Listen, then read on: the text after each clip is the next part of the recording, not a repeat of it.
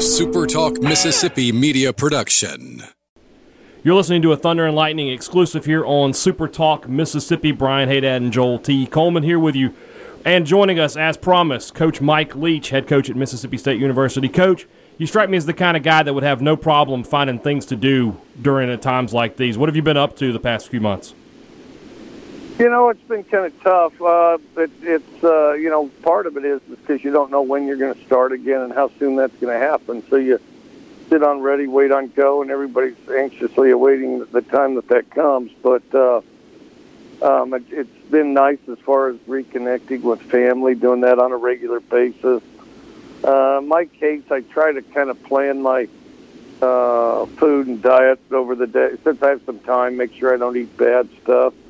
I'd like to say I've exercised. I've exercised some, but um, uh, the, the the thing I've done better at is uh, making sure I eat well, and I do exercise some, and and so I think that's been positive. Uh, uh, read some books, uh, uh, uh, watch. Uh, you know, I've watched a bunch of great documentaries. Just finished the uh, uh, the documentary. Uh, uh, what's his name? You know the guy's name, but uh, uh, on the Civil War. Um, so that was outstanding, and uh, and then uh, watched a great documentary on Russian mobsters trying to buy a submarine for Pablo Escobar. That's called Operation Odessa.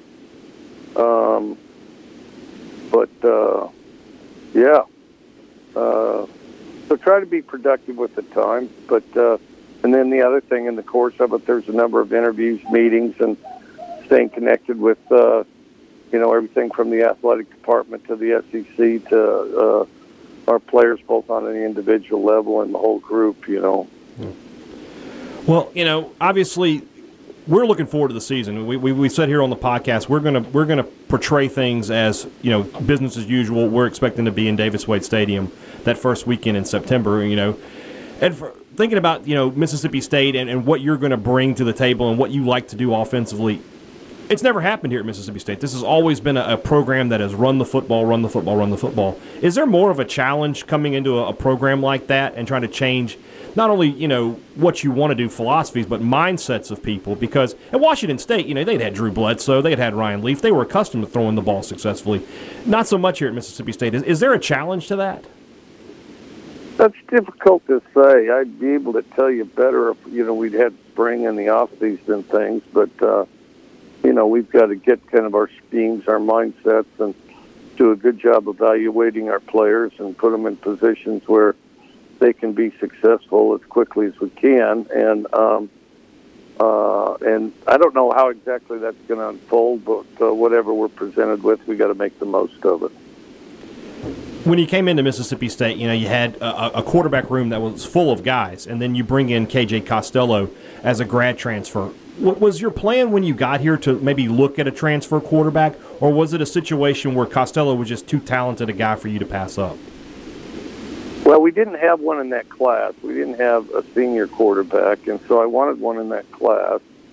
And then the other thing, of course, we want the position as competitive as as possible. And I knew that he had, um, you know, he played two full seasons, so I like that part of it too. Mike, this is Joel. Been too long. Looking forward to getting you back over in Starkville here here soon, hopefully. Um, here here the last couple of months. Um, you know, every spring, regardless of what happens, um, there's always some attrition. There's always guys that move around and, and shake around and stuff. Of course, you, you've had some guys that's entered the portal and whatnot, but how much of, of some of this, maybe not even at Mississippi State, but just everywhere in general, how much of, of that this offseason do you think has to do with the fact that guys haven't been on campus and haven't got to be around the coaches and be around their fellow teammates and stuff like that? Just how much do you think that's kind of played into things? Maybe not even exclusively at Mississippi State, but all around the country this offseason. Uh, I think I think you spelled it out pretty good. Um, you know, there's going to be attrition, but I thought I think the attrition happened in different ways. If you, you know, if you have spring and it's all competitive and somebody's behind in the depth chart, then uh, maybe they leave or you know get dissatisfied or decide they don't uh, don't love football as much as they thought.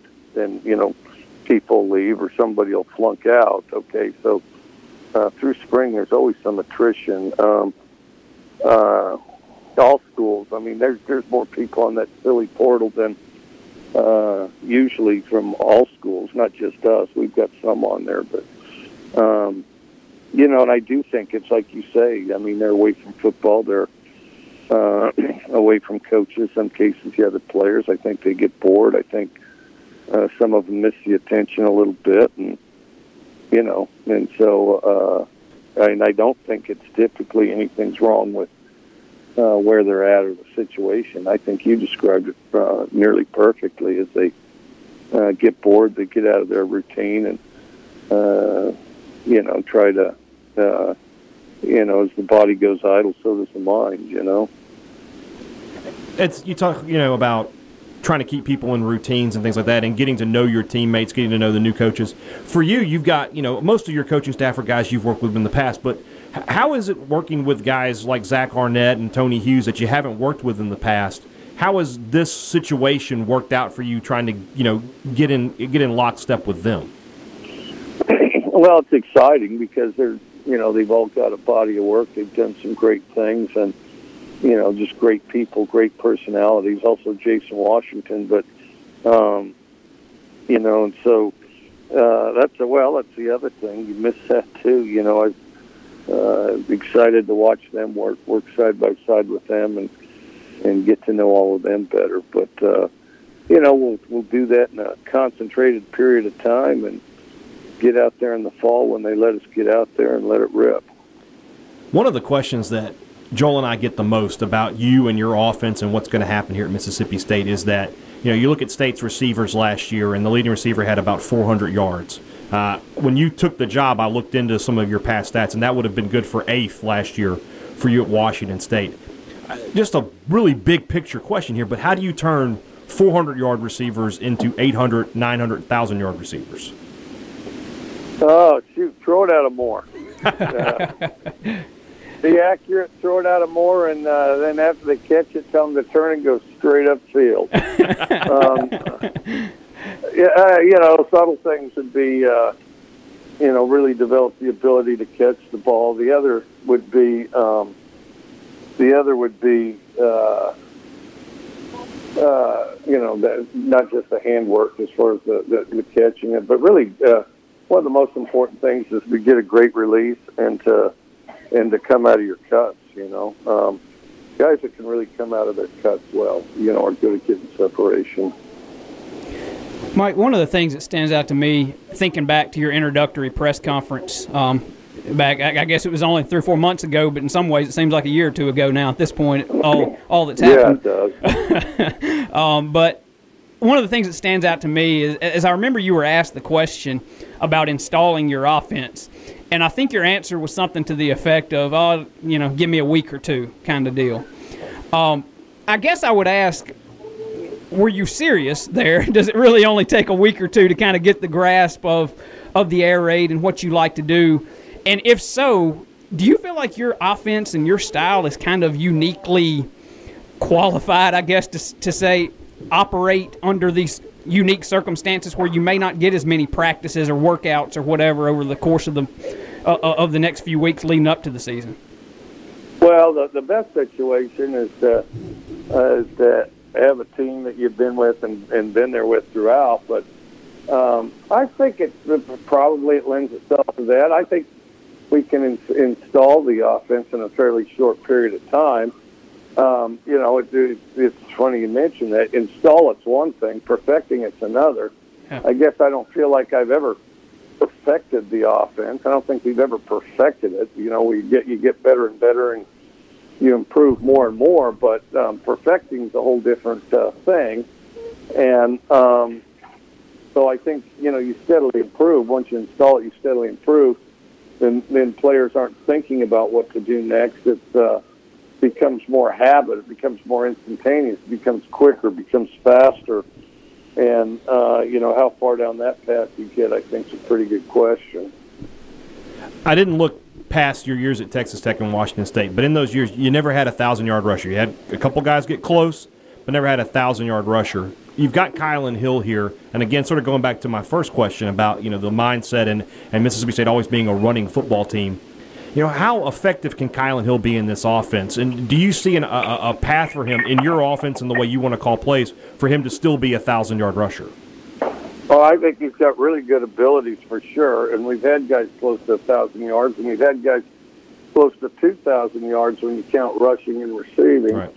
Um, and uh, you know, we want to. It'd be great if we could get him over two thousand. Um, you know, but the other thing, it's going to be a competitive position, and we've got other good running backs too, and and and he certainly brings a lot to the table. But you know, we'll see how the competition, all that comes out, and then we'll uh, try to get him uh, the running back position, the ball as much as possible, because you know, with rare exception, they're the best athlete out there. They're the closest to the quarterback, and you do want to get them the ball a lot. And um, so yeah, I mean that's the thing. And then as you discover what they can do, devise more and more ways to do it.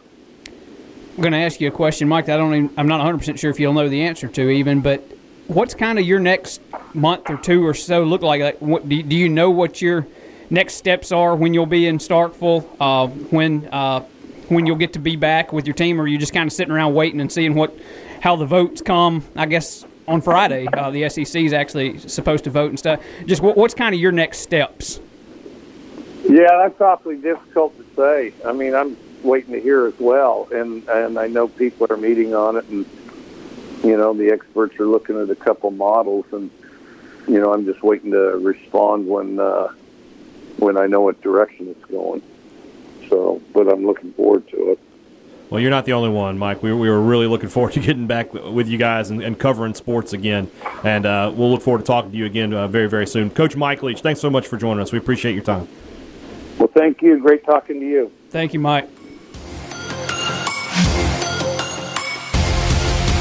One and only.